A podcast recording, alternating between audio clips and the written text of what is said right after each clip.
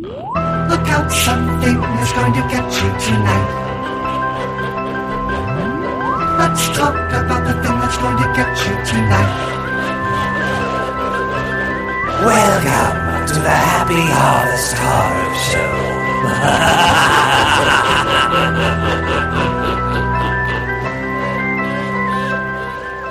Welcome to the podcast. I'm Brian, and I'm joined by the co-hosts of the Roll Calling podcast. Welcome, Ned and Caroline. How are you? We are great. Well, I just answered for Ned. I have no idea how Ned's doing. I'm great. Caroline, you intuited correctly. I am also great. It's a lovely September morning. I've got my cup of coffee, and I'm so excited to be here in the spooky space. Spooky space for the spooky season. Perfect place to be because this is the Happy Harvest Horror Show where we get together and talk about all our favorite spooky things during the spooky season that we're now in. First, I have to ask because there seems to be some confusion of when the spooky season starts. Do you guys consider right now, beginning about September, the spooky season? Definitely. September Definitely? 1. Okay. One September vote. 1 is when fall begins, as we all know. I know. I'm sure. all know. I'm sure there is an actual date when it begins meteorologically. yeah, the meteorologically. solstice. When's that? Isn't that the 21st? Of September? Mm, that could be wrong. Outside my window, some some I think it's trees are already starting to turn. So 22nd. I think Okay. so. I th- I agree that fall starts in September. Personally, I would probably mark the spooky season at the start of October. At the start of October. Okay. that's high spooky season. That's that's so we're in medium spooky season. Yeah, now? so like when does Yes. the upswing, you know, start? When is like uh so October 1st I think we, everyone can agree like all right, they give in, you can put your Time spiders up, go. you know, Yes. but um I think when kids go back to school, it's spooky territory. it's spook- it's spooky for them. yeah. well, it definitely is. Yeah. After Labor Day where uh, uh, the gloves are off, we can Yeah, I think so. ghosts Uh, abound. Yeah, I mean, frankly, with like Christmas creep, which we all know is very aggressive and essentially starts after Halloween. I want the same thing for Halloween. I'd, I'd- rather than me agree. fighting Christmas creep, I'd rather just, you know, say, okay, so spooky season starts. So for me, it's begun. I've recently learned that Disney World starts putting out Halloween decorations in like August. So do, yeah. Um, you know, End if we're August. counting them as as our official marker, they have officially declared it spooky season. They do have the power to just say what they want to be true. Oh yeah, Disney is the law of the land. If they say it's Halloween time, it is. Um, I mean, I'm on record on this show in July going, all right, happy spooky season, everybody. You know, so Wow. that's where I it's a 365 experience. So you you've marked out over here. a third of the year as being spooky season. and I I think that is not enough, but that is what I've allotted. You know, Well, it's pretty clear that you and Corey live in a in a 365 day spooky season. and we love it. We love having spooky weeks, a week after week. But I want to hear about your spooky week, friends of the Podpads. Let's let's start with you, Ned. How spooky was your week? My week was medium spooky. I had a long road trip this week and we listened to the Tanis podcast. Have either of you ever heard of this? No. Nope. Tanis. Have you heard of the Black Tapes podcast? Yes. Nope. The spooky one, right? Mm, very spooky. This is, I'd say, a cousin to that. It's a little bit less explicitly spooky than the Black Tapes podcast, but it's from the same studio that I'm trying to decide how to engage with this. I was tempted to sort of maintain the fiction because it is a show that I believe is fictional, but at no place does the show ever officially confirm this. They just sort of say, we are an investigative podcasting team. We are trying to figure out some, we're working on a sort of a mystery. And, and then it's got, you know, demons and wizards and, uh, you know, ancient, ancient, mysterious. It's hard to even describe what the premise of Tanis is, but it is a guy investigating a mystery and that mystery has some spookiness to it. Um, Okay. and it's very so it's very like uh it's just sort of presented as like you're listening to serial except someone is you know trying to figure out what is the deal with this place in the woods that makes people go crazy that sounds really fun. Tanis. How do you spell that? t-a-n-i-s Tanis. I'm gonna look that up. I'm also curious if at any point the investigative podcast team stops by the Laurie Strode compound, you know, and uh, asks. That's the first thing that I thought when you said investigative podcast. I was Yeah, no. Hello. Uh, we'd, we'd like to uh, we'd like to talk to you about Michael Myers. Um, yeah, we uh, You made it sound like they were Mormon. Hello. have you- talk to you have you heard the good word? Have you accepted our Lord and Savior Michael Myers into your serial killing heart? Oh my god! If anyone doesn't know or hasn't I've missed it, I was actually on the uh, roll calling episode. These two fine podcasters invited me on, and we talked about Halloween 2018. So if that sounds fun, go check out their podcast as well, and we'll plug your podcast fully at the end too. But Yeah, just it was a very fun episode. This is so. This I s- I feel like this is kind of part two of our two part crossover event. the event of the year. Yeah, yeah, yeah, exactly. We've got, different levels of spookiness in terms of the films in question, though. certainly, certainly. But if you're film buffs, uh, like we all are, check it out. It's a very fun podcast. Uh, Caroline, how spooky was your week?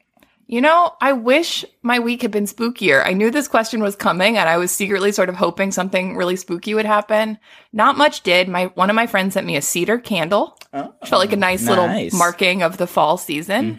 And then, you know, if we're if we're extending the week lightly, as you mentioned, we did sort of kick off last weekend recording that Halloween 2018 podcast. You know, we edited, we released it. I had to I had to look up some photos of Michael Myers, you know, whatever level of spookiness googling Michael That's Myers pretty spooky. entails. Yeah. So you had an That was sort of the level I was at. You had an extremely spooky two weeks because you watched lots of Halloween movies. You last week. did, right? You went. It is true. Yes, if we're if we're expanding to the previous, I spent the previous week alternating watching Halloween movies for our podcast and then watching adaptations of Cinderella in relation to a romantic comedy column I I write, which really made for a very up and down viewing experience. What a I will roller coaster. say. a real roller coaster of, tone emotions. and I love it. Yeah. Oh my gosh, that's great. Yeah, uh, my spooky week. I preparation for this, obviously, and then I watched *Malignant* on Ooh. Friday. I New keep James seeing Wan. people tweet about this. New James Wan. Um, Okay. it is getting split reviews of people that are on the board or people that are really not. Um, and I, There's Brian Muldoon. I very much was on board. It's Nice. very, very like leaning into the cheesy, campy, sort of like out of control, bonkers stories of like, like 90s horror, like the Dark Castle movies of like the House of Wax remake and like Ghost Ship. And like, if you have like a fondness for those, that t- era of like nutso horror, this movie was made for that. And I, for a lot of people I'm seeing online, it didn't work. It was, it was just like a, this is like bad, but I don't know. My, uh, recommendation is just like lean into how ridiculous and goofy it is. And it's a lot of fun. Those two movies you mentioned, House of Wax and Ghost Ship. I'm I'm therefore assuming sort of high gore. Is that true? it did there is high gore in this this Yeah. is like it's- which is amazing because james wan you know made like 1.15 billion dollars with aquaman and Right. this is his follow-up and it's Yeah. like even better than like yeah no i'm gonna do a huge budget nutso uh high concept almost giallo like horror Wow. meets dark cat like it's just like a in a blender of a lot of different things and Yeah. um yeah it's cool so I, I mean, your episode on the Conjuring universe kind of made me process for the first time that I hadn't really thought about the fact that the Conjuring movies, James Wan's kind of like major horror contribution up to now, are kind of like low gore, low body count. And Very that so. They're wholesome in a way. they're all wholesome They are. I They're mean, the you've got- warrens they're so Yeah. sweet You've got a uh what's the song? What's the song that Patrick Wilson sings? The iconic conjuring moment for me. uh i can't help falling in love with you Yeah, that's right. Can't help falling in love with you. So sweet. isn't it? And then nothing. There's no like shoe drop. It's just that's the scene. Yeah. James Wan did tweet out a picture from the set of Aquaman 2 with Patrick Wilson in like o- it's he's still playing Orm, but it's more like Triton hobo. He does. is He's got a big beard. I didn't recognize that it was. Patrick Wilson at first, No. No, but I love how much James Wan loves Patrick Wilson, as we all should. as we all should. Patrick Wilson's directing uh Insidious four. He's, oh, Oh. cool. so he's uh he's taken over the reins with that, which is Wow.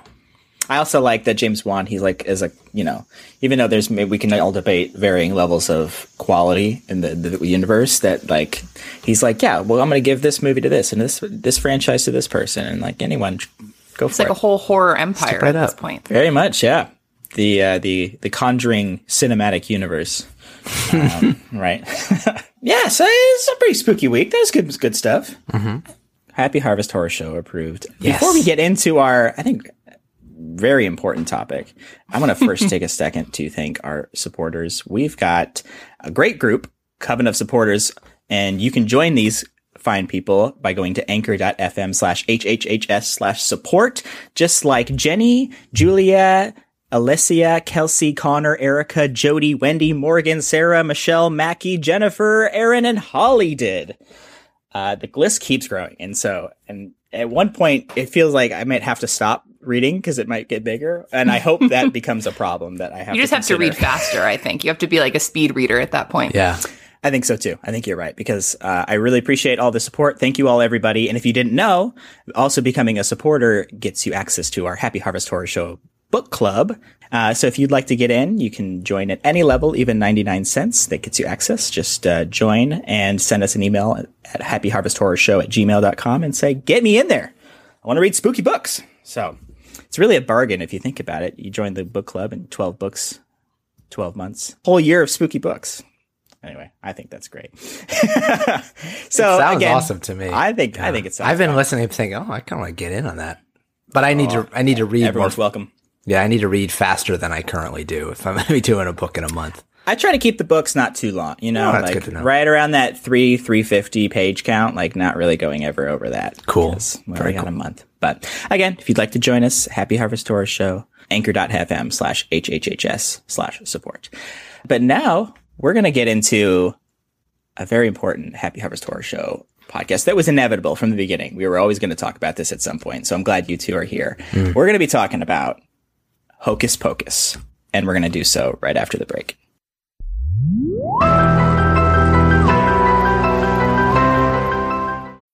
When you need mealtime inspiration, it's worth shopping Kroger, where you'll find over 30,000 mouthwatering choices that excite your inner foodie. And no matter what tasty choice you make, you'll enjoy our everyday low prices, plus extra ways to save, like digital coupons worth over $600 each week. You can also save up to $1 off per gallon at the pump with fuel points. More savings and more inspiring flavors make shopping Kroger worth it every time. Kroger, fresh for everyone. Fuel restrictions apply.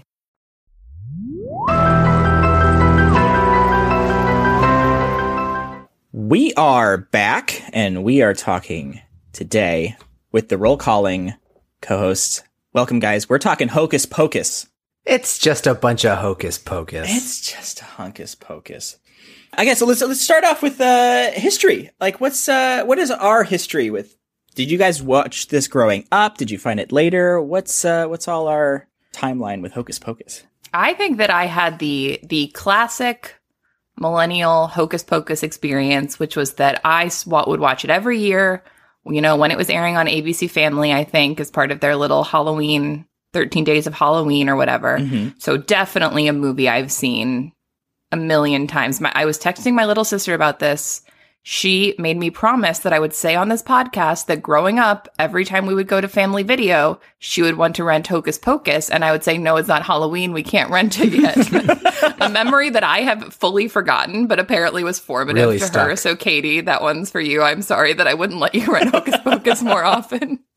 I hope Katie owns it at this point. You know that that Yeah. She I mean, I guess now to- that it's on Disney Plus, it's like we all own it. We all own she a it. Disney Yeah, that's Plus true, that's subscriber? Yeah, that's how I watched it for sure. Um, I mean, this time I I had a very similar thing, as I'm sure we probably all did. I, I I've seen this movie so many times.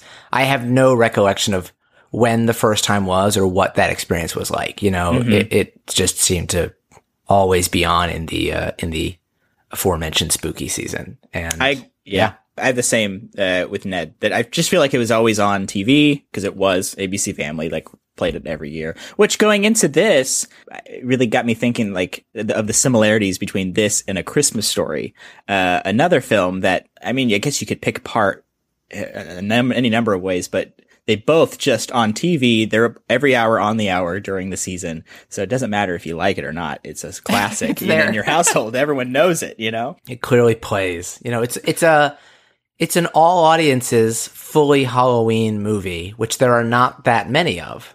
No, you know, no. truly like down to I'd say I actually don't know what age kids start watching things. seven year olds could watch this movie. Maybe not. Oh yeah, no, for sure. Oh, I you think could probably so. watch this Yeah. younger. Yeah. yeah.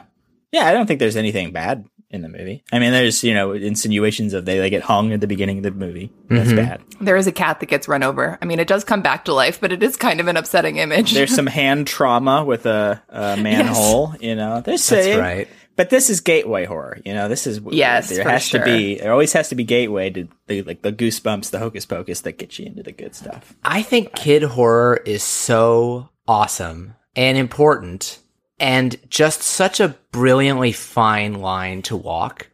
I guess you mm-hmm. could argue that all horror movies have to walk a line anyway because they say like, you know, it's like if we make this unbearably scary or just unbearably gory. I mean, actually making something true scary is a really fine line because you have to just know when to lean on and ease off of the throttle. Like it's not like put a jump scare in every 30 seconds or else that becomes Sure. really predictable. It's this sort of jazz, but I think that you especially have a challenge when you are trying to walk that line for very young audiences Mm-hmm. and achieve that sort of flying monkeys delicious thrill of mm. terror for kids. I remember, you know, in my theater for young audiences class in in college discussing a lot like how to make how to thread that needle of horror for kids because it is fun to be scared up to a point but not past a point. And then your audience is like completely checked out and will demand to be taken out of the theater or have the movie turned off. So mm-hmm. Yeah, I, I think sure. this movie does a good job of that. And I think that whole genre is very fun for me. Yeah, I agree. And this movie went through that too. Uh, doing some research just in like the basic Wikipedia page, learned that there were various rewrites in the before this even got to production, trying to make it more comedic. That it started a little scarier, but then they added more. And by the time Bette Midler was in, this production was full speed ahead. I said full camp. We're getting bed in. yeah, exactly, exactly. Which I think works. I mean, I I rewatched it last night. The the highlight, of course, is the Sanderson sisters, and I kind of forgot like how piv- they they are the movie. You know, I always For sure. when I kind of think back. I had a misremembering of like they were the supporting cast, you know, and the kids. I think they're largely the main characters of this movie. That we really follow their journey and these kind of brats that kind of ruin their their uh, their rise to power. The description on Disney Plus is conjured up by some unsuspecting pranksters. A tricky trio of 300 year old witches set out to cast a spell on the town and reclaim their youth. But first, they must get their act together and outwit three kids and a talking cat. Which really frames this as a movie, ultimately, I guess, a tragedy about three, three sisters who are just trying to reclaim their youth. But the sort of villains of this movie, they have to outwit three kids and a talking cat, do end up winning. So yeah, I mean, it is a really strange movie in that the Sanderson sisters, they're the bad guys, right? But I mean, yeah, but they're so endearing and likable. Like you can't help but to like lean. If you're a Halloween movie, you follow in the three Sanderson sisters that are Bette Midler, you know, Sarah Jessica Parker, who plays Mary. Kathy Najimy. Exactly. Oh, uh, who I My thought favorite of the Ex- Sanderson sisters. I, I have to agree. I think Mary, uh, upon this rewatch, I forgot how hysterical she is, and all She's her so funny. just encouragements and moral support to Bette Midler. I'm just like, God, it's so funny. I think the fact that the you're rooting for the witches, that's what kind of makes it not so scary. It's mm-hmm. maybe the same thing that all the Disney animated films in the 90s did where you were sort of rooting a little bit for the villain, you enjoyed watching the villain. Mm-hmm. Mm-hmm. You know, you like Ursula, you like Scar, they get the memorable songs. The Sanderson sisters get the memorable songs and you're sort of like, yeah, well, if they end up taking out these three really annoying kids, like whatever, that's fine. I, I won't be too upset about that. Which is not to say that they don't also have scenes where they function as scary villains, particularly anytime they're on their brooms, like, like, t- like flying around and terrorizing the kids. It's, mm-hmm. I think it's, it's a scary image, particularly if you're a young kid who is at all inclined to find, you know, witch mythology scary. They're, they, they've got some real bad guy stuff, which sort Oh, of seals, sure. seals their position, I think. See, I feel I feel like the 90s, the propaganda of the 90s, the good pop culture propaganda of the 90s really made me pro witch. It was a real Mm-hmm. pro witch period. You had like Sabrina the Teenage Witch, Kiki's Delivery Service, Practical Magic, Yes. even like The Craft, Craft, which I yeah. guess is maybe not fully celebrating witches. It gets darker, but I feel like I grew up in an environment where it was like, we like witches. Witches are not scary. We're into them. And so I think of Hocus Pocus really not scary at all. It's just like fun witch comedy. I agree with that. And I mean, it, the whole thing is filmed in Salem, Massachusetts, too. So, uh, which adds to the whole Halloween perfect vibe to it. I mean, down to just like in some of the scenes, I notice they would just have, you know, shadows of barren trees that would be on the set. I mean, like just little production details like that. Like I am transported to a cer- singular place and it's consistent throughout the whole movie. I don't think I'm on a set, but, um, I agree that, uh, that this is a very pro-rich witch movie and I, that we root for them. Even when they go like full, you know, Emperor Palpatine with the, uh, the electricity. and, like, Hello. Goodbye. uh, it's, it's fun. It's, it's, you know, the, the yeah, I'm a big fan, big fan. Like if there's a s- well, there is going to be a sequel to this movie, but it, Yes. you know, in a sequel to this movie, you would never be like, oh, let's follow the three kids on a different Halloween adventure. No, we're- that would never be the pitch. you're right. The pitch would have to be the Sanderson sisters come back. We're sort of, sort of rooting for them again to achieve their dreams of youth and eating children. It's just mm-hmm. yeah, it's so unique that like as you say, we're rooting for them, but yeah, their plan is to basically massacre all the kids of Salem. Yeah, and they they could have done it. That's a thing I kind of noticed on this rewatch is that they really should have cut their losses on these three w- much earlier. You know that like they at one point they've got all every single adult out of the picture dancing in City Hall. They've got every kid coming to their little cottage. Like they've won. They just got it.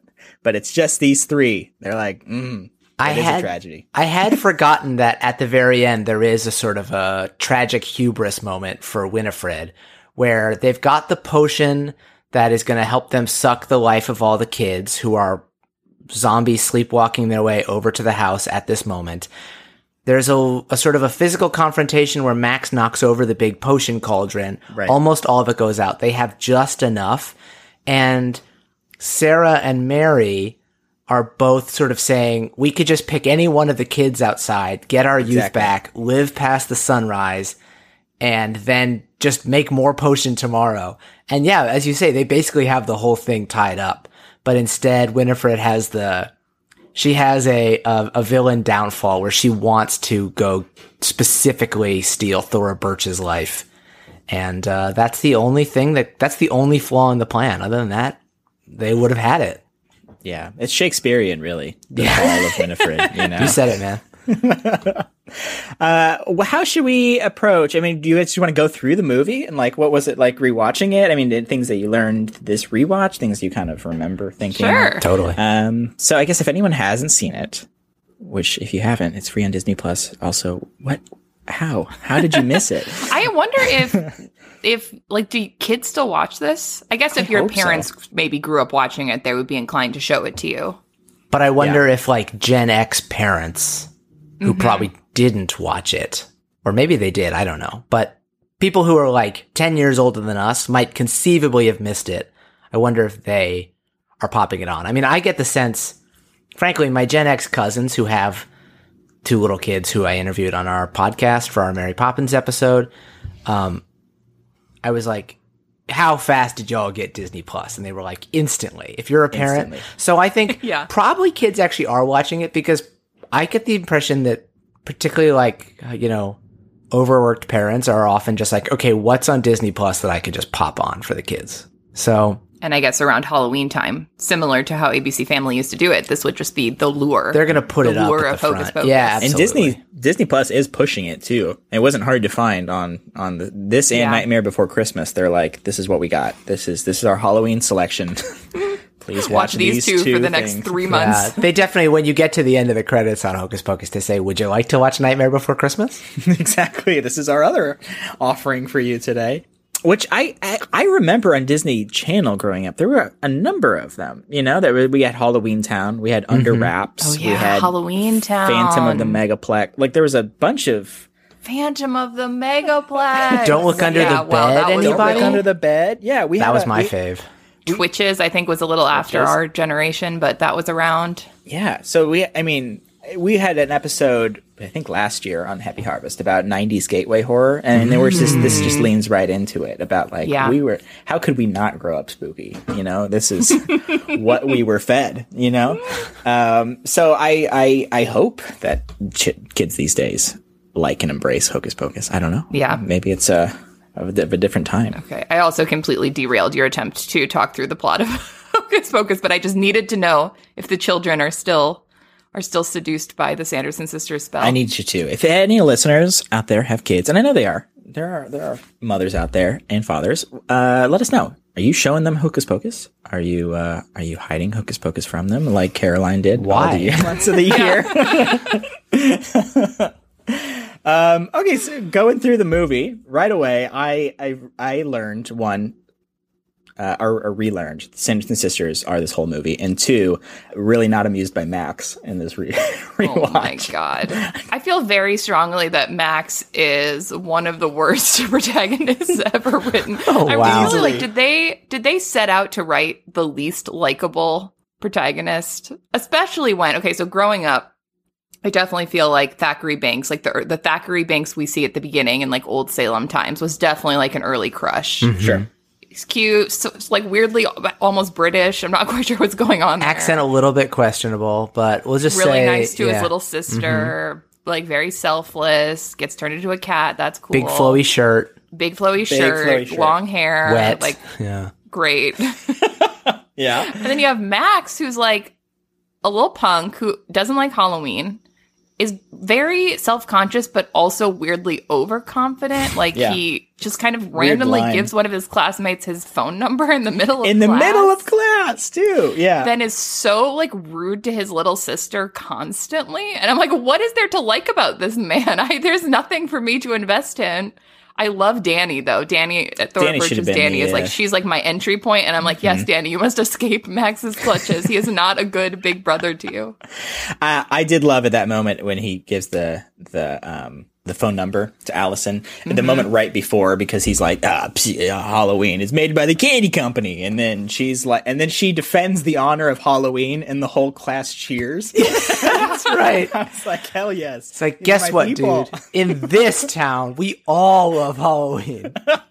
It's our whole culture. Yeah, God, yeah, their that idea moment. of Salem is fascinating. They're like Salem. The people they burned were real witches, so it was totally cool that they did that. And also now Salem is just a wonderful, like, happy Halloween town. That's such a wonderful. Have you ever been to Salem? no, no, It is such a kitschy, fun place. I love it so Is much. it? It is so they're cool. the type that would actually have a little gift shop for the the Sanderson sister. They probably do. house. I mean, they've got witch stores galore. It is. I mean, it is witch. Like they reclaiming, wi- you know, Salem as this is a Mm-hmm, wicked um, witch. You're very pro town. It's very progressive. The the Satanic Temple is is located there. The like, yeah, there's Wow, like that sounds really cool. it's really cool, and they have all these like you know museums of the trials that that like it's famous for these witch trials, and you can it's you're going to be hard pressed finding anywhere that's like denying it happened. Everyone's very much like Mm-hmm. this exactly happened, and we're making sure everyone remembers it. So anyway, Total Salem's a spooky rad mecca, place. huh? Definitely feels like it. Anyway, I didn't want to derail it for Salem. I just want to give props to Salem. Salem's rad. But yeah, Salem comes across, I'd say, really well in this movie. As, as you say, shooting on a location, it's all beautiful. Even just those scenes where Max is biking around and meets Jay and Ice, And uh, Ice. just like the beautiful like leaves around there. It just it looks great.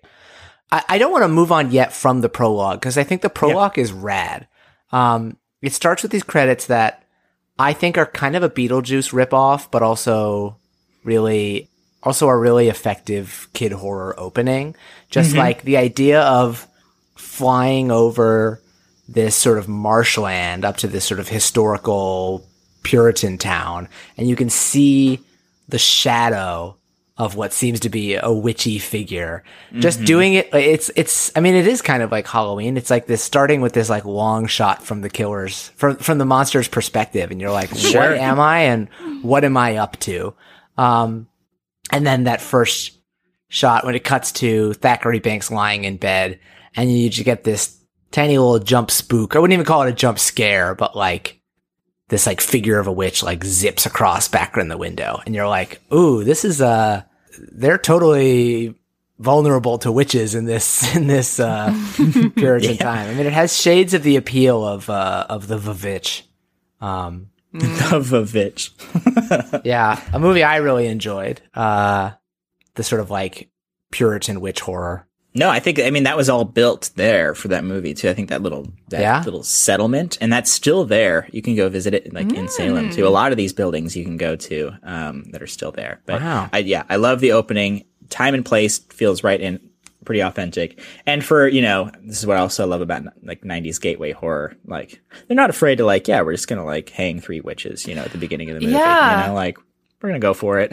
and even though it's a kids family movie, it, it- it's it's weird how it, it's all about how it's presented, right? That like even though we just watched three witches being hung, it was some sort of like tongue in cheek wink to it, you know? That like, Yeah. don't worry, we're good, you know? It's fine. I think it's because their performances are so fun. Like it, it, they're basically just doing like a vaudeville act. The three mm-hmm. witches. So and it really does vaudeville-y. make you feel very safe and protected and like okay even if bad things happen it's you know it's within the fun of a theatrical space Yeah. And they're not alone with the I it's so I'm so happy you, you brought up vaudeville act because all I could think of watching Jay and Ice in this movie was forgetting that they're just like they're like a couple of uh vaudevillian actors. They're just, all their bullying is done through bits, and it's Yes. So like I wish that my bullies were this theatrical instead of mean. You know, like yes, oh yeah, just God. doing little like impressions and mini skits. It's exactly.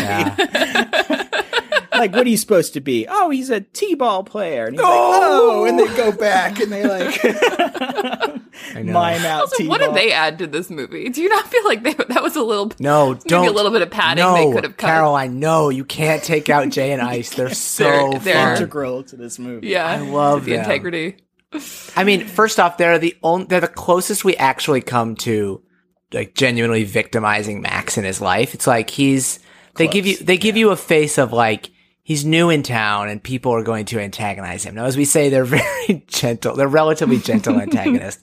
They also are just extremely funny. And it's like so many of the things in this movie. It's like, well, how does the bus driver like further the plot? How does like visiting the devil at his like house for the plot? They just are like really funny bits.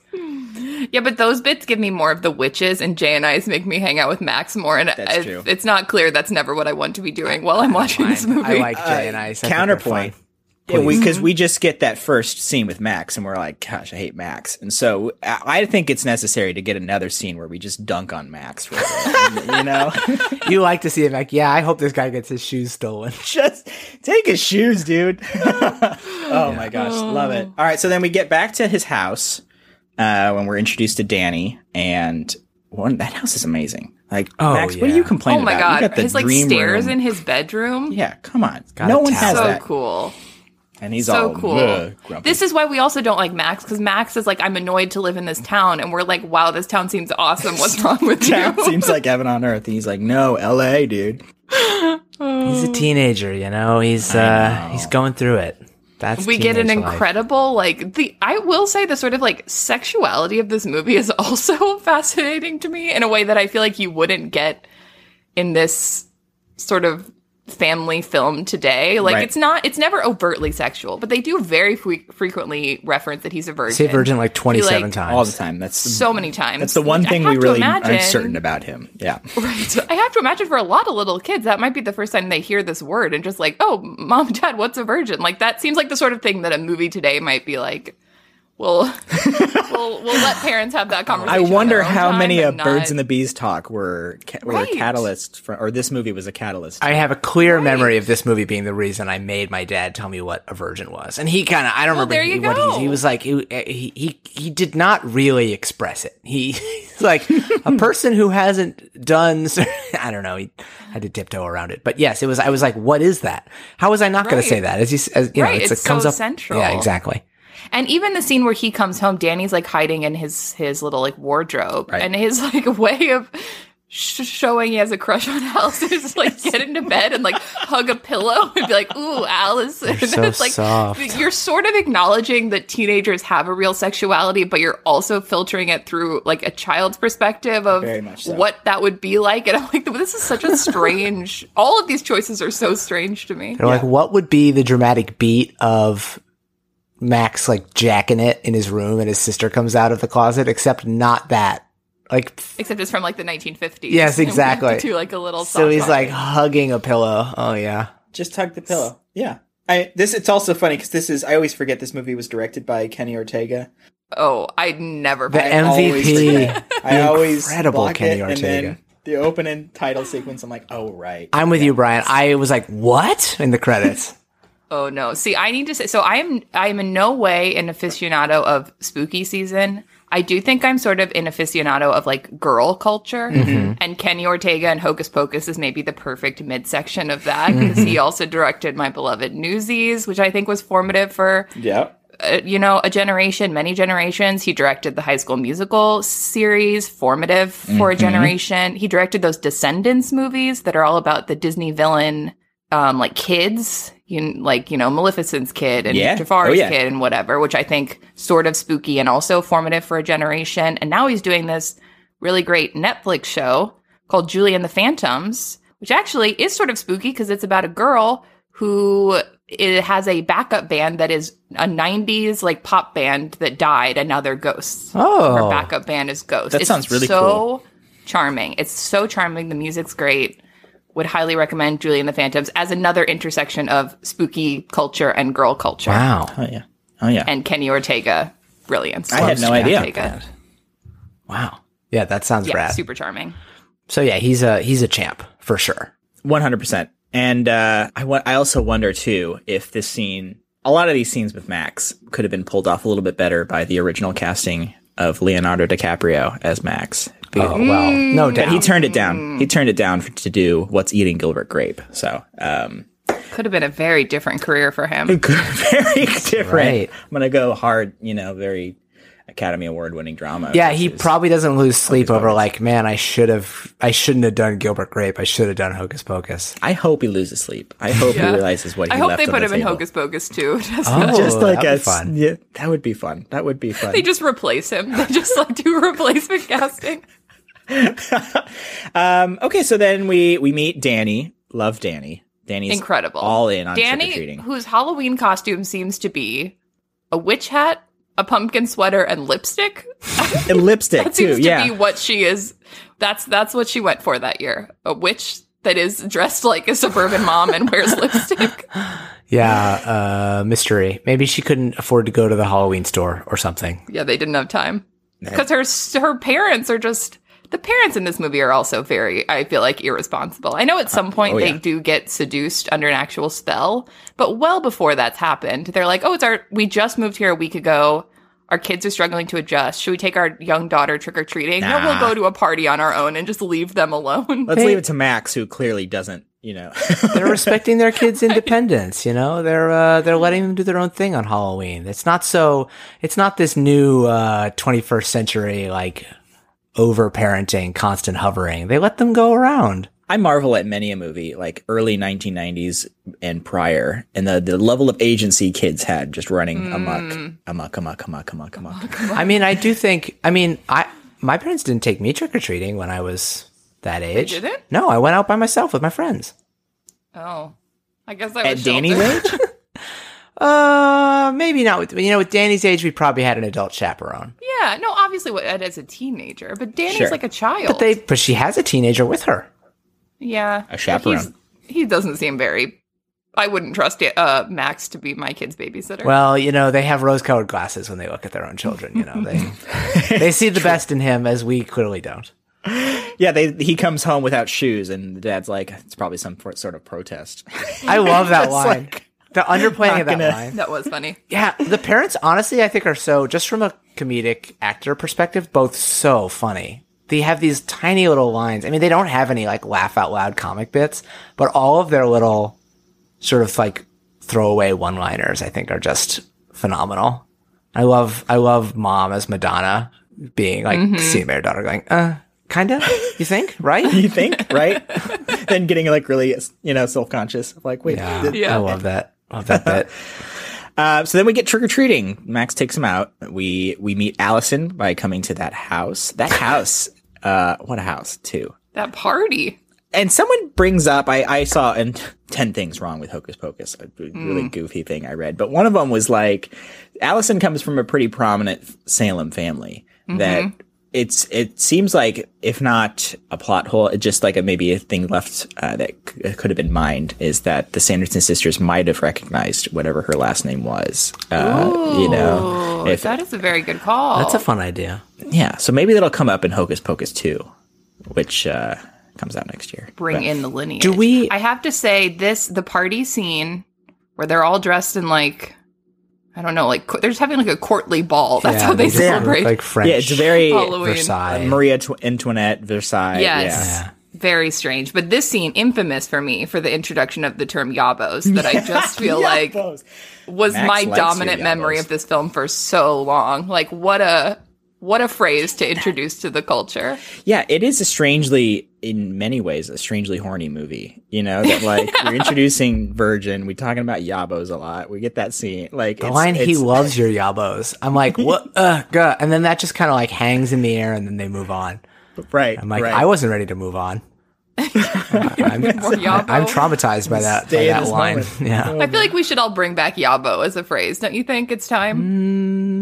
Maybe. the, the nostalgia cycle has reached a point where we can, We've come full circle, and we can now Normalize the phrase Yabos. Yabos into our. which I feel like was invented for this movie, right? Nobody yeah, I don't even. I don't think it was ever a time where Yabos were. We're winning on this podcast that we're spending so much time on Yabos. I'm glad I had to. This is the perspective I can right. bring, which is the We need some sort of boob slang Bizarre etymologist to tell us the history and uh, whether or not Yabos was created for this, or whether there are earlier antecedents of Yabos. yeah, let's get a dramaturge on this. Like really break down. yeah. Yabos. So then they go from this house. They uh, Allison joins the crew, and they decide.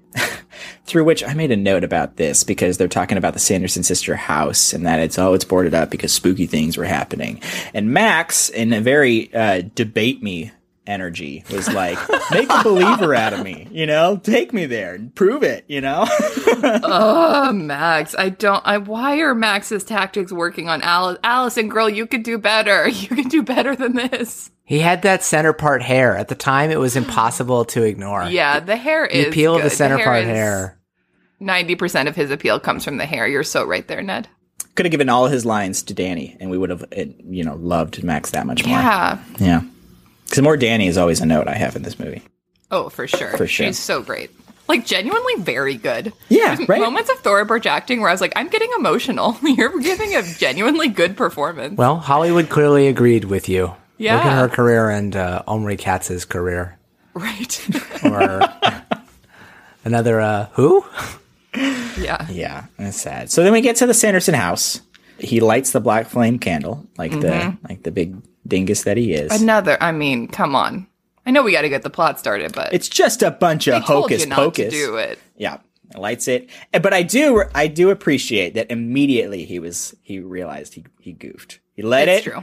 black flame, and he just goes, "Uh oh."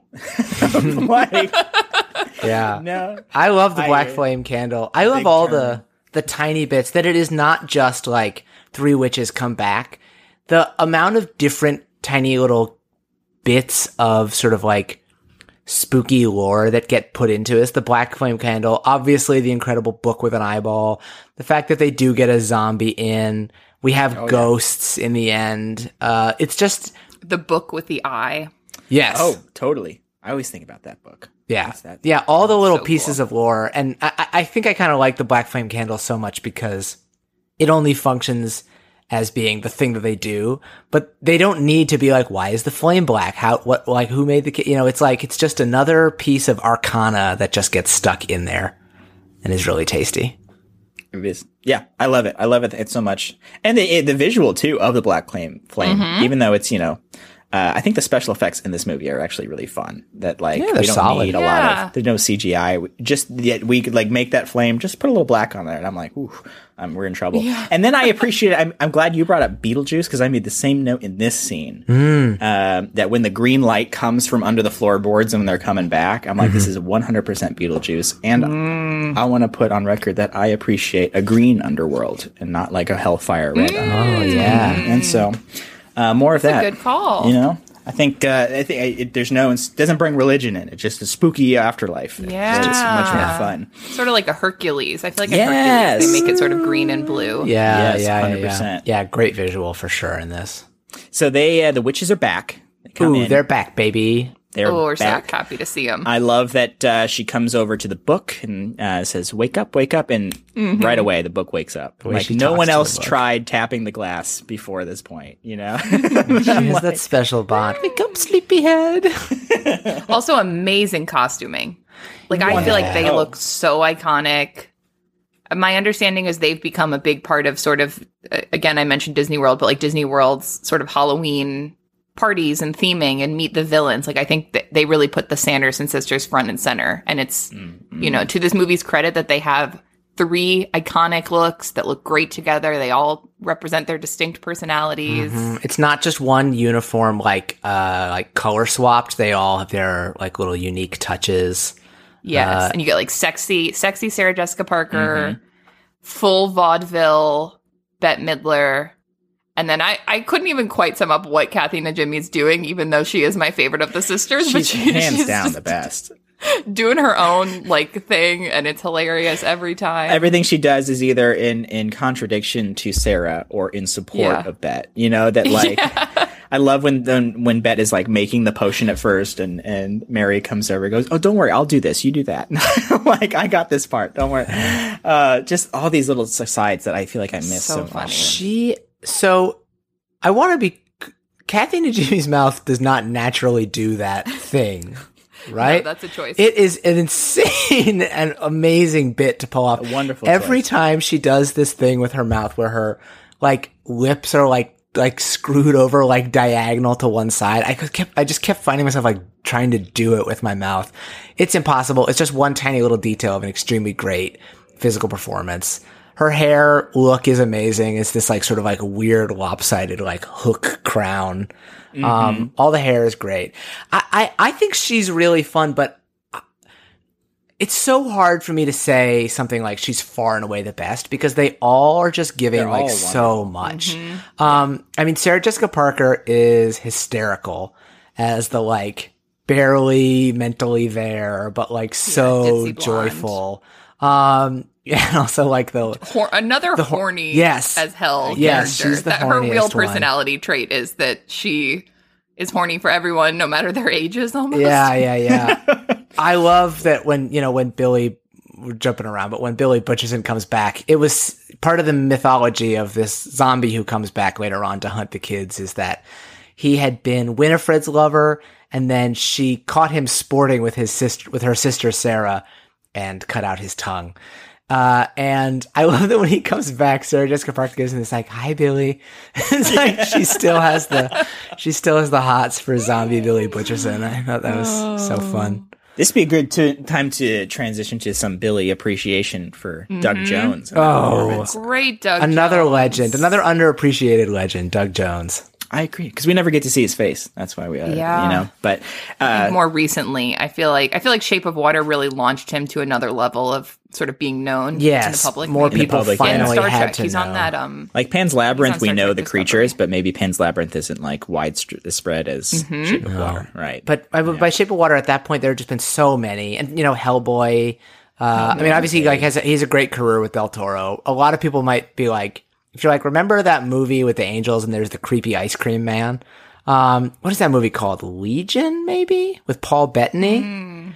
If you search Doug Jones creepy ice cream man, you'll see the haunting. You'll see it. the haunting You'll learn. image. But yeah, he's uh he's he's fantastic. This is probably the first thing I ever saw him in, and it is Oh, definitely sure. like oh, for sure. very Doug Jones Uh, this was a fun, yeah, early, uh, you know, uh, getting into film, late high school, you know, and and the glee of finding out that the guy from Pan's Labyrinth was also Billy, you know, that was like uh, connecting you to go. your childhood movies. That's always really fun.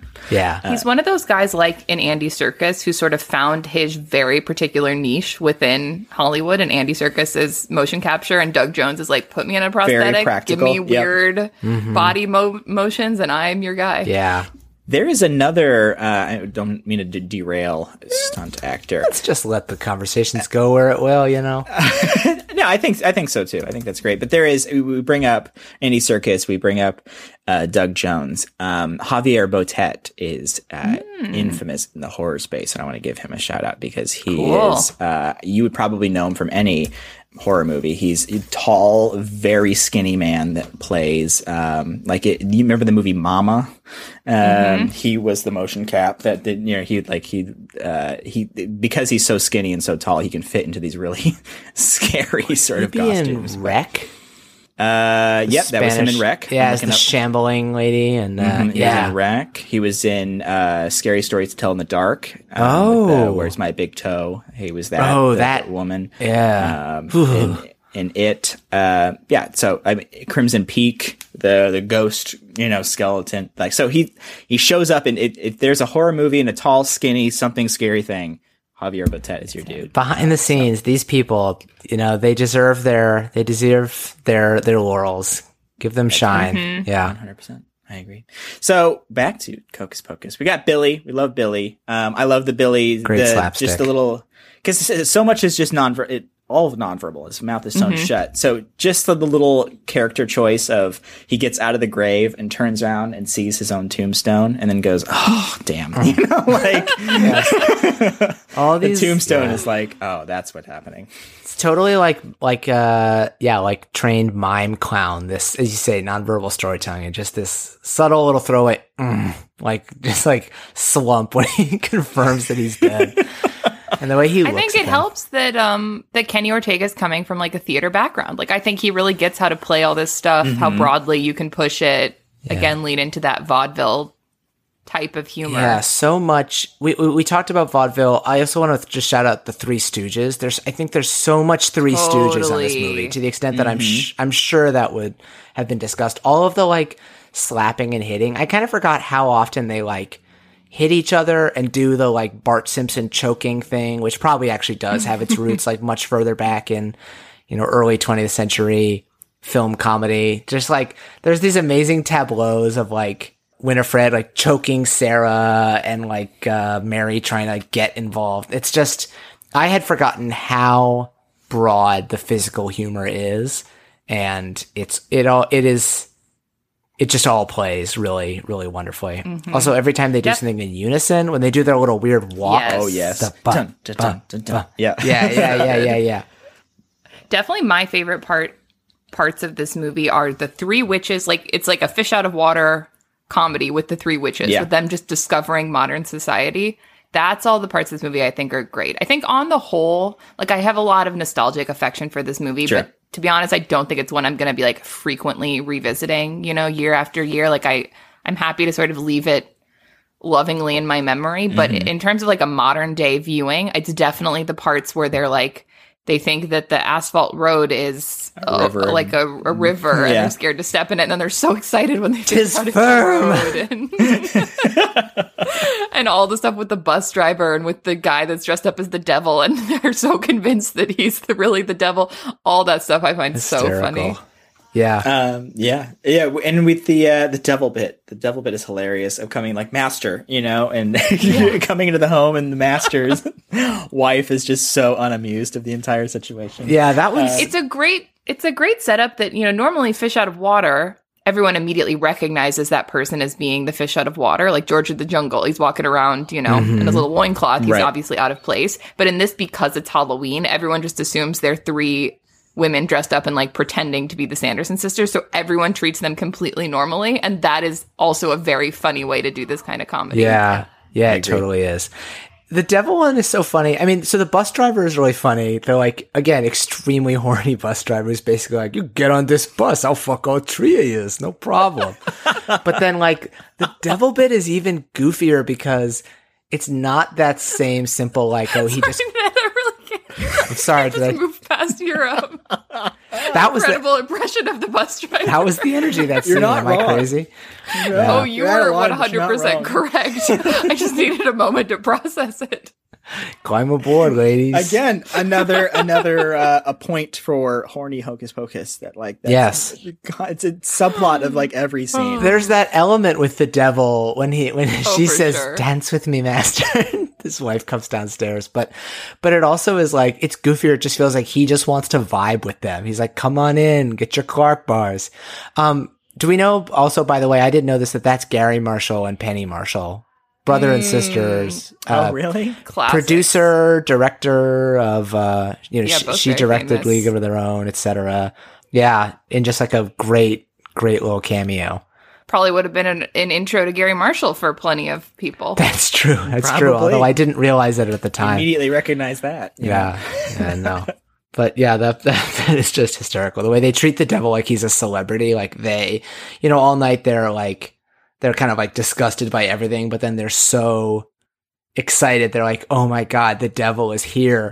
they just take it at face value for a little while. That's yeah, that's extremely funny. Also, that scene, I did notice that one of the trick or treaters I never noticed before is wearing a very Michael Myers mask. Uh, coming yep. up to, did you see that? I saw that. Yeah. and I never noticed that before. And I think they probably made the hair a little crazier, probably did a little pa- different paint to avoid any copyright. But I saw that and I was like, this is fun. We just did a Halloween episode. Mm-hmm. Yeah, yeah, yeah.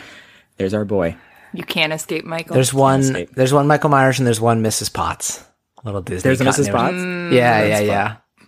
I love that. Okay, so we got at this point they chase him into the church, or is this the I put a spell on you, or the, not the church, the school I feel like definitely the next big thing is the is the musical performance. musical performance? Okay, mm, Yeah. Which I think has got to be the most. That's like the most beloved part of this movie, right? Or is that just me as a musical theater kid? I think Iconic. that's probably the most beloved part of this movie because, yeah, there, yeah, it's amazing that it works. It, it it it in a way feels like so shoehorned in to be like, well, we've got Bette. Bette's such a fun performer. Let's give her a song, and yet it just totally works in the movie. I wonder. oh, it's incredible. yeah, and I wonder if this was always part of the the, the plan. Like, was this why she took this? You know. Role because this was already written in, you know, that like, oh, I can, you know, do a full show-stopping number. Great like, question. halfway through this movie, so Show stopping is Yeah, right. I don't. or if it was added I don't know the chicken or the egg of it, but it does feel like you're not going to put Bette Midler in there without Bette Midler in as a vaudeville witch and not have her do 100%. a huge production number. It's so good. She performs it so well. I think she'll still do this on her like tours sometimes. Bette Midler. I've seen photos Oh of yeah, her. still in in the past couple of years, like in the full Winifred costume, Oh, which wow. has got to be so fun. Damn, I'd love to see this live. That would be really special. so fun. I'd love. I can't wait for uh, them to come back for Hocus Pocus too. You know, maybe there'll be another one, uh, which we'll talk about as soon as we get through this movie. Yeah, yeah, I have yeah. Some fun conversations about Hocus Pocus too. But um, so then uh, they leave. They bewitch all of the parents. That's kind of the plot driver for this musical Exactly. number is to, to hypnotize all the adults. here. Yeah, Yeah. exactly. And they're all hypnotized now, uh, so they can't. They're out of the picture. There we go. Plot neatly tied up. No more Mm-hmm. parents. Yeah, they're off to presumably like if the movie goes the Sanderson sisters way, dance until they die, which is just a, a really great like uh sort of like beautiful, funny, but also disturbing like they shoot horses, don't they? kind of like nightmare scenario for them all to be trapped in. Just great. I have I have to say both growing up and on my most recent viewing, to me like the movie kind of ends with the musical number. I'm like I've Yeah. gotten everything I need from Hocus Pocus. I've gotten the fish out of water comedy. I've gotten the musical number. Then I think there's about 30 more minutes of plot, but I really like none of that really registers or, or for me or that I care about that deeply. Yeah, because the next say. bit is we get to the school, which I think is the most forgettable part of, the, of this movie, right? Which it a turns fake out ending. Yeah, it is a fake out ending, and it really it tries to be you know more of a uh, classic horror or like a slasher sort of a cat and mouse running in the school, running around. Uh, they trick them into getting into a furnace. Which the school has a walk-in furnace that you can torch Yes, like a, things. ki- a you know? full kiln Yes. situation. Um, It's not a cage, it's a trap. it's a trap. uh, lighting them up. Um, and then they go outside. They're celebrating their victory. They got them. They say, Thackery, you're one of us now. Come on. Yeah, we haven't really mentioned that they have a talking cat with them. They- Oh, yeah, we entire did leave this out. which is a real. That is a, that is another selling point for me in this movie. Mm-hmm. Like cool, calm and collected, semi British talking cat that can't die. With a 10 out of voice 10 from me. that I only associate with that cat now. Like even at the end of the movie, when the voice is on the actual human, I'm like, Right, mm, but that's the cat voice. No, That's- you're the cat. You're a cat. yeah, that is that is really I can't believe I left that out when I talked about the different like elements of sort of supernatural arcana that are in this. Of course, you have a talking black cat. And that's again something that like I can see just throwing like darts at the board being like, "Okay, we're going to make a witch movie. Like witch movie for kids. What do we want to get in there? How about a talking black cat?" Which goes on I think to be associated so closely with Sabrina, but this is before that, mm-hmm. I think. Kiki. Or Kiki. Kiki's Does Kiki's cat talk? I've actually never seen that movie. Yeah. Oh, yes. I Again, bet I'd another like it. witch, Witch positive. yeah. there is so in the in the well now this is a tangent her cat's name is jiji and it you know there's with miyazaki they're either subs or dubs you can either get you know the subtitles but in the american dubs it's like phil hartman who does the voice so it's a lot of like kinky we need to Oh. go make some pies kinky Dang, you know, I generally go subs over dubs, but I love Phil Hartman. worth it so the phil hartman Jiji that's energy tough. Yeah. Yeah, and I just recently watched Howl's Moving Castle with subtitles. It was for the first time and I loved it. But then I learned that Billy Crystal does the voice of Calcifer in the American dub and I was like, "Oh, was I missing out on something?" maybe you got to do And it Christian the Bale. answer is Yeah. is both Yeah, I got to do Christian both. Bale. Baby Bale. Anyway, um, there's a talking cat. Thackery Binx. and There's a that's talking that's a huge draw. I agree. It's, who can't die who gets Who run over and then can't die? reinflates Yes. well, yeah, it's uh In the second maybe because his immor- im- he's immortal. He gets he's a little too uh he doesn't pay attention. He like got out of a manhole true. in a busy street and like Thackery, come on. You're like you know streets by now. you've been around, you know. It does feel like a cat could avoid getting hit by a bus far easier than a human could, and yet Thackery is not. You're right. Maybe his instincts are. He's still that little boy anymore. in Salem. And yet, you know, every now like- and then, cats get hit by cars. So there's just the sad. yeah, you're right. I do really like the scene where it's sort of there after they've burned the witches and they're all happy, and um, Dani's holding Thackery, and she's like. She's like, I'll look after you, and then my children will look after you, and my children's children will look after you. It's so sweet. Yeah. so endearing. And it's also like the the idea of having an immortal cat and all these generations looking after it is like a great pitch for a movie or a story or something that this movie kind of just drops in there. But I'm like, oh, I would watch that entire film. I think that's what a dog's purpose is. because It's the, even made. because the dogs get reincarnated, right? Isn't that? I've never seen it. Yeah, I have seen it. They go to different owners though. Okay. So it's not the same thing of one generation. Although the dog is ultimately reunited with his original owner, Dennis Quaid. but Mm-hmm. and he like looks in and he sees the soul of the dog that he. Yeah. Yeah, of course. Of course he does. But, then the yeah. scene when they uh, when they that this really sweet scene out in the field by this big fountain. Mm-hmm. I learned I never knew that this fountain is the same fountain from the Friends opening. Shut up. Da, da, really? da, da, It's da, same- yeah. da. Wow. And they're all dancing by the fountain because that's what Friends do. Wait, wh- where is it? Is it in L.A.? Is it? Mhm, I think it's on a studio. Okay. In LA. Okay, I see. So I guess maybe this was a reshoot or so. I don't know, but like that's so I don't even know if it's. It might true. have been a thing where they I saw it on the internet. exteriors knows? and um, Yeah, yeah, yeah. they might have filmed some exteriors in Salem and some on a studio. That maybe. makes sense. But that's uh, that's where that scene was. Um, and then we get to the Max, Max is the Ross of the yeah, definitely one hundred percent. group of a little bit of a sad sack. Which has come back. We get the uh, the, the next attempt uh, or the final attempt, the the hubris moment, right? Yeah. in the house. Um, And we get the amazing hypnotizing the children song. Yes, which is interesting because James Horner was supposed to do the music for this movie. He ended up not doing it. The the role went to John Debney had the role and he had to do it in 2 weeks. They did the whole score to this movie in 2 weeks. Is that possible? he did it. Uh, and the only, but James Horner did come back and he wrote the song for Sarah's theme, which the Come Little Children. Um, so he did show up. He did get to do some James Horner juice, you know, but I love some um, James Horner scores. I love some of that James Horner juice for sure. we all want that James Horner juice. Yeah. It's a great song. It's totally hypnotizing. Really stuck with me. and also it's just a great thing to have in the movie. It's kind of great because it's it's as I say, the witches do have enough kind of like badass moments to still, I think, be a little scary. At least I mm-hmm. think. And um, this is Sarah's like scary superpower is that she Can hypnotize she all these kids. in this really sort of like haunting sequence that is pretty like punchline free just sings this song that makes all of the kids like shamble out of beds off to their you know potential dooms. And that's cool. Zombie Zombie Kids is a haunting image too in this mm-hmm. movie. Mm-hmm. yeah the little kid in the pumpkin mask with the yeah it's it's spooky and and i, I it's also i think the the chapter of the movie where it kind of leans they've already got you so it does lean into horror a, little, bit more heavily Yeah. that image of like the nail slicing through the screen Oh yeah, the Bette Midler's. You know they they kidnap them. yeah that is a mm-hmm. legit horror movie image and it is followed up it's it's a, a scene of it's a chapter of the movie that has some dread because you know you have the dramatic irony of knowing that the kids are not safe as they think they are.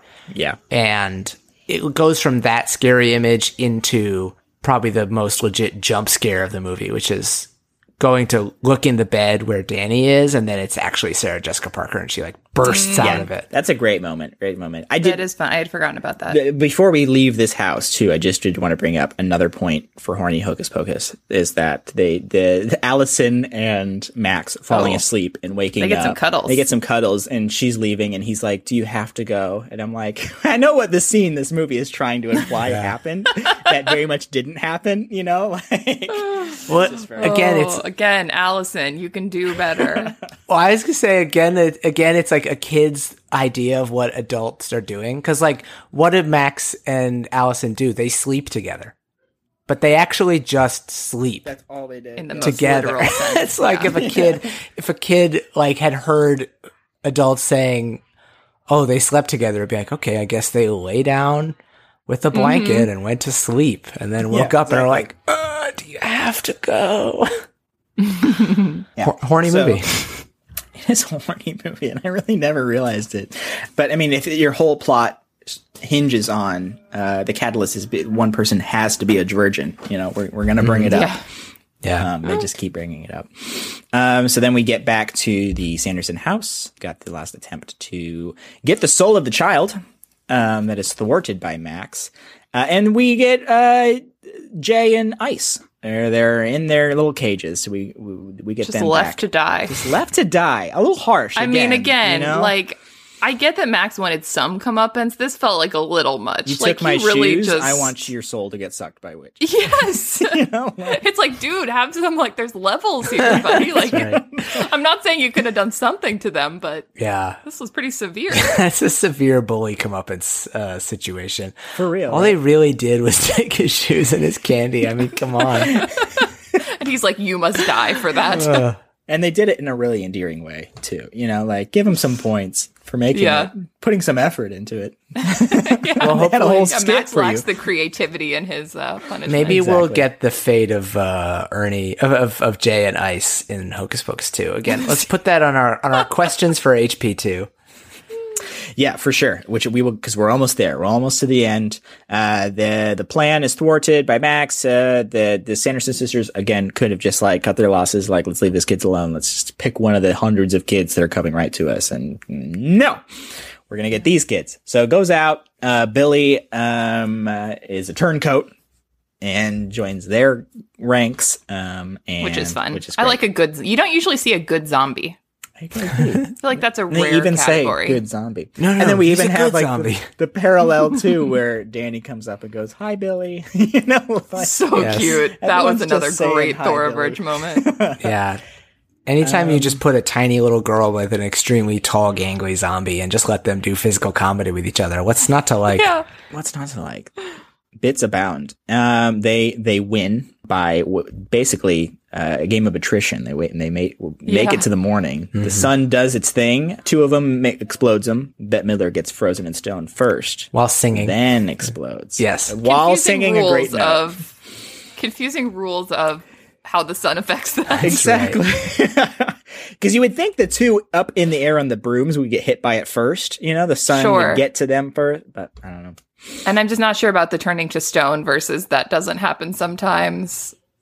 Yeah. Uh, yeah, who knows?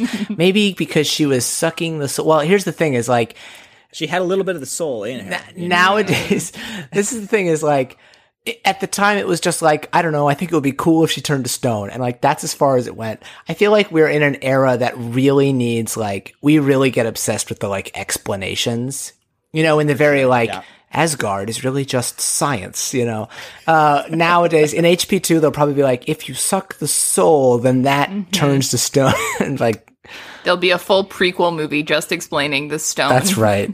turning Yeah. mechanic. We really Yeah, don't I'm- need it. I'm fascinated to see how they're going to come back into how they're going to explain that away. Right. But I mean, I, I, I just looking at this movie, all the ways that they've come back, like they were Mm-hmm. hung and buried and then came back. They were burned, True. came back, True. Literally exploded, came back. Like so, um, You just can't be rid of them. you can't be rid of them. Thankfully, we can't. Yeah. So then this is the end of the movie. Thackery Binx turns back Gets into a return. ghost. Boy, I like that scene.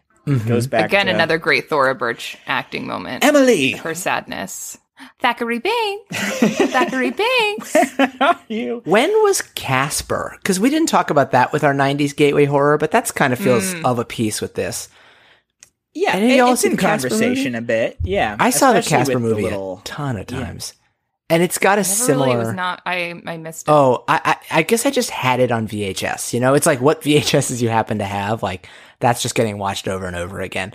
Uh, I wonder how that movie is aged, but it definitely has a very similar like swelling symphonic music, ghost emotions amazing. bit. Mm. wonderful movie. I stand Casper any day. Yeah. That house, it's great. So it feels Yeah. feels uh yeah feels kind of of a piece Similar. with this with this ending with the like beautiful sunrise and then like walking through the gates into the into the mists. And saying to little Dani, "I'll always be with you." Gives Mm. a little kiss, So sweet. and then walks away. Do you think they're going to bring uh, Thackery Binx back for the sequel? I have to, right?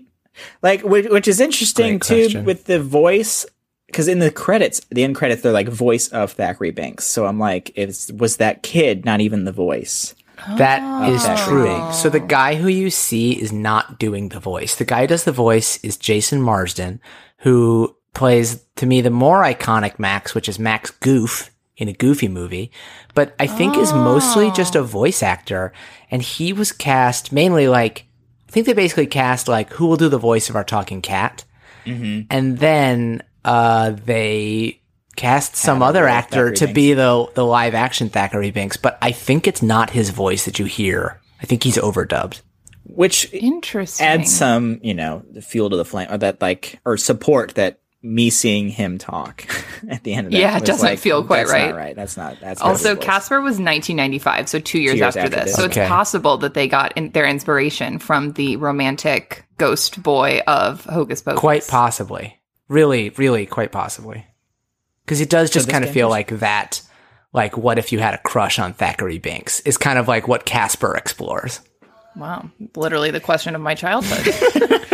What Which if I, love did? that they I went do. that direction. Like let's let's make this you know animated ghost uh, Saturday morning cartoon, and let's turn it into what if I had a crush on him? You know, like Mm-hmm. that's the story we want. I love it, Clearly, were the stories that we wanted. And I love it. I think it's great. So that's Hocus Pocus. We went through the whole movie, got our hot th- takes, our thoughts. Um, I think it's it's. I think it's still fun. I think it's uh, endearing, and at the end of the day, it doesn't matter because uh, Freeform will show this every five minutes for the next couple months. So and if you don't have that, Disney Plus will put it on your home screen every time you open up. screen. So platform. you can't avoid it, and I think that's okay. So that and the uh, the success of this one, which was really later on. This movie came out on July. It was a July release when it. Can we talk about out. that? Yeah, a July release? See, this is the same philosophy that was motivating me to not let my sister rent this movie.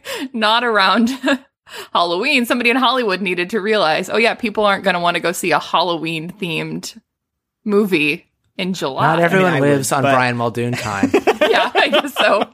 You were the I only, you were the audience for this, Brian. Exactly, exactly. But it is strange, right? I mean, this is a very Halloween film. Like I, I don't know, maybe the the studio, this is where it fit in their their their section. But uh, it was released the same day as Free Willy. Tough, tough. Tough. Free tough Willy is is obviously the summer go to. You know, you know. Yes. It's like, oh, you have a cat best friend? Well, I have a whale got And best it friend. jumps. with uh, really rad Michael Jackson. Do do do do. yeah, God, that song. Um, I'll be your friend. Okay, so uh, this movie grossed eight point one million dollars. It was not critically or box office. Oh wow, uh, that's success. It lost uh, an estimated around was 16 million, and uh, Rotten Tomatoes is not very happy with it. It's got a pretty dismal. What is it? 40, 30 something? I can't remember. I just had it pulled up. Anyway, it's not. It's under 50, so it's rotten. And but it's by placing it on TV year after year. 39%. 39%. Sorry, is what it has on Rotten Tomatoes. Even worse than I thought. Yeah, awful, right? So it was put on TV year, you know, on uh, ABC Family's 13 Days of Halloween. They would play this thing um, nonstop, just like a Christmas story. I wonder, I, I want to do an, it's a little in, research into a Christmas story and seeing if this was the same trajectory of success or was a mm-hmm. Christmas story instantly like, this is it, this is the movie. But anyway, the success later on of the nostalgia and people coming back have really embraced it, and it has led to Disney Plus exclusive Hocus Pocus 2 coming out next year. And it's even got, I didn't even realize it has a subtitle on David Kirschner, who is the producer of Hocus Pocus. Um, it's on his IMDb's filmography coming out next year called Hocus Pocus 2 Rise of the Elder Witch. Ooh. Wow! The Elder Witch. So, do you think that they're adding a fourth witch, or is don't Bette know. Midler now the Elder They Witch? They do talk maybe about their some mom. A lot. Contention. Ooh, They keep bring they in a keep mom. mentioning their mom. Maybe they should get Ooh, who would we want? Who would we want? Oh my God, a Mamma Mia two situation. little girl. Get Cher. Yeah. Who else? I would love that. Directed by Anne Fletcher of one of my favorites, 27 Dresses. She did the Step Up movies. Um, I think she did The Proposal, sort of a rom com slash dance director, which honestly is not that dissimilar to Kenny Ortega. So maybe she's going to be No. bringing the same, you know, love of a vaudeville. I hope he did. so. Hopefully. I hope so. And I, I like that David Kirschner is coming back t- to executive produce as well. You know, that they're still going to have that spooky vibe, hopefully. He's also known, he did, a, he was a producer on all the Child's Play movies, um, in addition to doing this. So hopefully bring that spookiness. Uh, but I guess the big question I want to end on too is Hocus Pocus 2. What would you guys want from a Hocus Pocus 2? Uh, we're getting it. So it's not a question of do you want it? It's we're getting it. so. What a good question. Okay, well, now I'm really big on this mom idea that we all just sort of collectively pitched mm-hmm. together. I mm-hmm. do like the idea. Maybe, okay, so since we're, what we're saying is we like the witches the most, maybe what we actually need is, you know, we'll bring back. Here's, okay, here's what I say. I, t- I talk myself into something now. I think we sort of pivot a little bit to make the Sanderson sisters more heroic because that's mm-hmm. what we actually want. So I think you bring in another trio of like actual evil witches and the Yes. Sanderson sisters has to like team up with the city of Salem, mm-hmm. do like a Loki style. I was say like. Loki. Yes, we Very want a Loki heel- arc heel for the Sanderson turn. Yeah.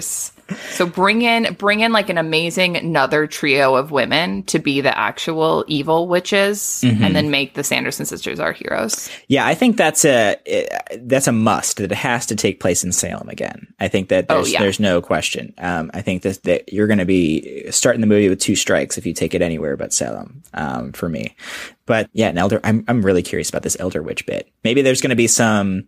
Um, which could be cool, seeing some because Bette Midler very much is the leader of these three, and so having Mm-hmm. a higher ranking witch commanding over them would be some very fun uh, Bette Midler versus some Power higher dynamics. exactly. So Um, that could be fun. I want a musical number that kind of goes without saying. Yeah, And I think to get a little bit more specific, I want it to be some sort of like dueling banjos, uh, like Yes. or like you know the Freddie Mercury like call and response, something where where Bette Midler and her enemy witch have to like try to like out sing each other. Heck I'm yeah. thinking maybe that'd be really fun. Jennifer Hudson. Ooh. Could be great. Yeah, But then at the end, it ha- if that if that's the duo in their song, I think by the end they have to like team up and be singing together. You know what I mean? absolutely. Yeah, there has to be so. There's got to be an arc in that. that in that- Yeah, exactly. in that performance number.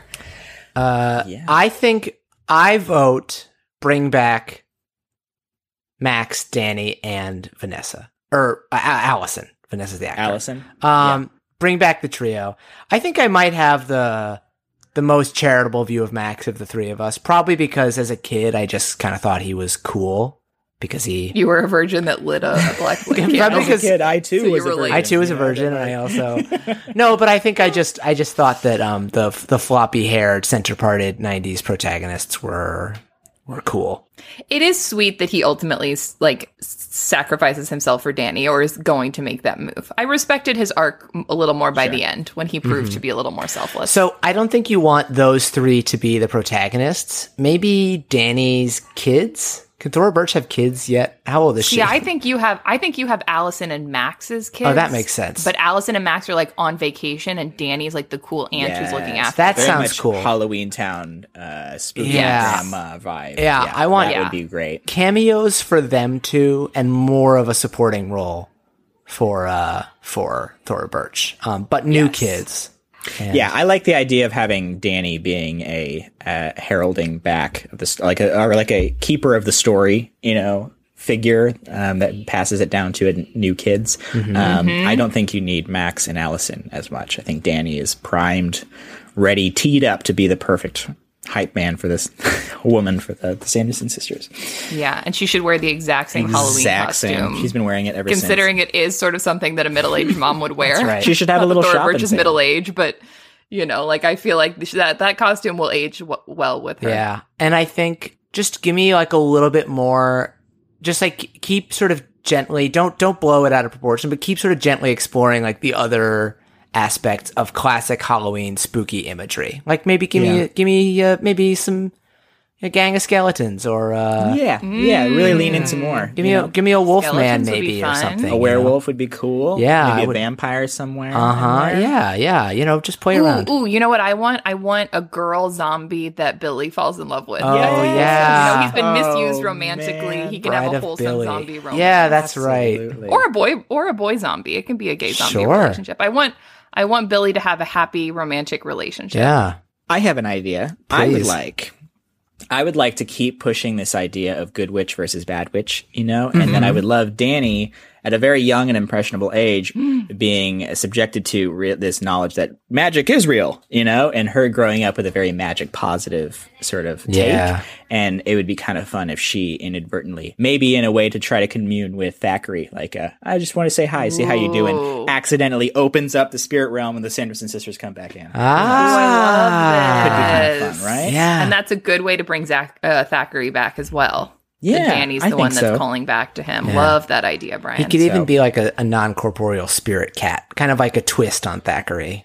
Ooh. You know, just like bring it back, like you know, Thackery 2.0, a little bit different. Maybe he Thackery too. Oh. Maybe he could have he could have new powers. He could like fly and you stuff. can have kittens. yeah, he could have kittens. Good, yeah. I guess that's weird because he is a human. He's not actually a cat. He just lived. 300 But at this years in point, cat's dead. yeah, he was in in his time on Earth. He was cat more than he was human. you Much know? more. That, Oh, like, I It's mean, by, By a a- factor of like a hundred. He lived for 300 exactly. years as a like, cat. At the end of the day, I think Thackery is cat first. You know, Yeah. Yeah, but remember. what would wouldn't it cause him some sort of weird horror to have kittens? Would you think? probably Whatever. Hmm. I, hey, I don't want to. I don't want to yuck your yum. I don't want to shoot down your idea because you know, we can explore the horror of it. and a little Yeah, bit of good. uh, we we've said. Okay, what if what if sexuality is, Thackery you know. Thackery comes back and his little sister Emily, because they're both ghosts, she can come back as a kitten, and then no one had to have birthed the kitten, but there will still be a kitten present. Mm. Would that be acceptable, Ned? Or was that will that offend your that. delicate sensibilities? Okay, Caroline. Kittens. Uh, yeah, no, that that works for me. It's going to be a tough line to balance, though, with continuity with the ghost, right? Because Emily stayed the same age the whole time. That like you can't have older, so do you have to recast? Oh, no. Or do you full on? you recast. Yeah, you got to recast. You got to get like uh that le- that kid from uh the High School Musical TV show that Olivia Rodrigo wrote that I was song. gonna say not Josh song Bassett, about. is it? No, I don't want any. Yes, Josh I don't want Bassett, anything good for him Yeah. because he did Oh. Olivia Rodrigo dirty. Nothing good for him. Okay, one of the other kids from the high. This is my only frame of reference for like what Who's young? kid stars are today. Get one of the stars from High School Musical, the musical, the series, to play to be recast Thackery. It's probably going to happen too because it's Disney. You know. Yes, Oh, yes, on, or be the tie-in, kids. We baby. could. Oh, we could get Olivia Rodrigo as um, you know, one of the kid, one of the main kids that they're we're following. Yeah, you know, That'd be great. I said I wanted a musical number, but I would not be opposed to many musical numbers. Oh my god! And Olivia Rodrigo Bette Midler duet. Oh, oh my god. Oh wow. Who? Here we go. Disney likes to make money, don't now we're they? talking. What if the musical number is just Bette Midler singing "Driver's License"? that's the, Okay, interesting. You know, that's the big Hocus Pocus Is this- two musical number. yeah. I mean, in this brainstorming session, what I really want to communicate is no, no ideas are not worthwhile. Everything is, uh, it's all fair Everything's on the right table. now. It's Yeah. all going to be good. I think you just we got the, the three sisters are already coming back, so we got that's locked in. I think it's got to be at Salem. I think there's. I think you'd be amiss by ditching the horny angle. I'm just saying. You know that. True. like- find a way. Um, but uh, yeah, I'm excited. I'm excited for it just to see what it's going to be. Um, and I guess do we have any final thoughts on this Hocus Pocus? Well, uh, one thing that I was going to say when you talked about the the Rotten Tomatoes sort of disparity that I think it's just another example. I think Shrek has this as well. I, I was thinking this when there that an essay kind of recently came out from someone with no sense of humor saying it's been 20 years. We just need to let Shrek die. It's not funny. And I also was doing some goof from Spaceballs or Robin Hood Men in Tights and remembering how those movies were kind of appraised by adults at the time as being like, you know what, Mel Brooks has lost it. These aren't funny. And all that's happening is those of us who were like eight through 13 at the time The, of these the movies. target audience for the them all? target audience is coming of age and we're like, you know what? We're rewriting the narrative. Actually, these movies are all great. These were And- great. Yeah. And as as you said, Caroline, I don't think Hocus Pocus is a perfect movie, but I think there's so much fun of having just those three comic actresses just like completely let out of the box to go buck wild with their Absolutely. goofiest impulses. That is just extremely fun. And uh, yeah, it was very fun to revisit. I do. I do think Ned, you need to keep this energy though. If we end up in in twenty years from now having like you know the return of Boss Baby, and there's a whole generation of people who are like, "Oh my god, Boss the Boss Baby Baby is coming back!" was You need to have this energy of like, "Yes, we are so happy for you that your love, I mean, your childhood love is coming." this is my this is be. my great question of whether I will age into someone. You know, as a young person, I have such a clear perspective on how people just, you know, like you know, like a, a baby boomer generation has, you know, gone from being the like peace love rebellion uh generation into being like, you know what, all this protesting seems a little excessive to me.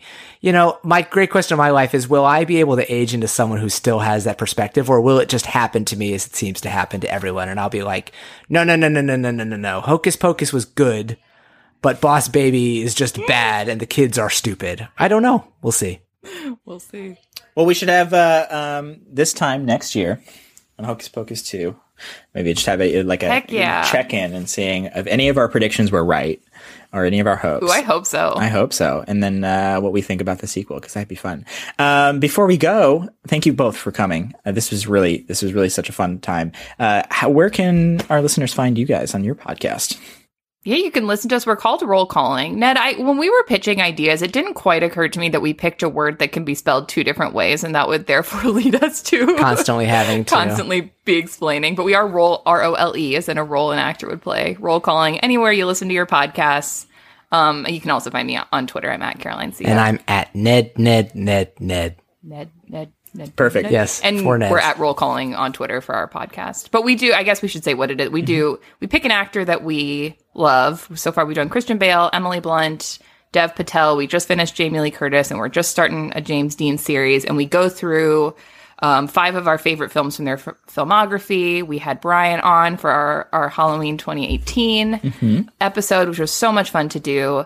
And so, yeah, we're, we can really hop around from genres. We've done American Psycho. We've done, I don't know if The Green Knight is exactly a horror movie, but it has some spooky elements.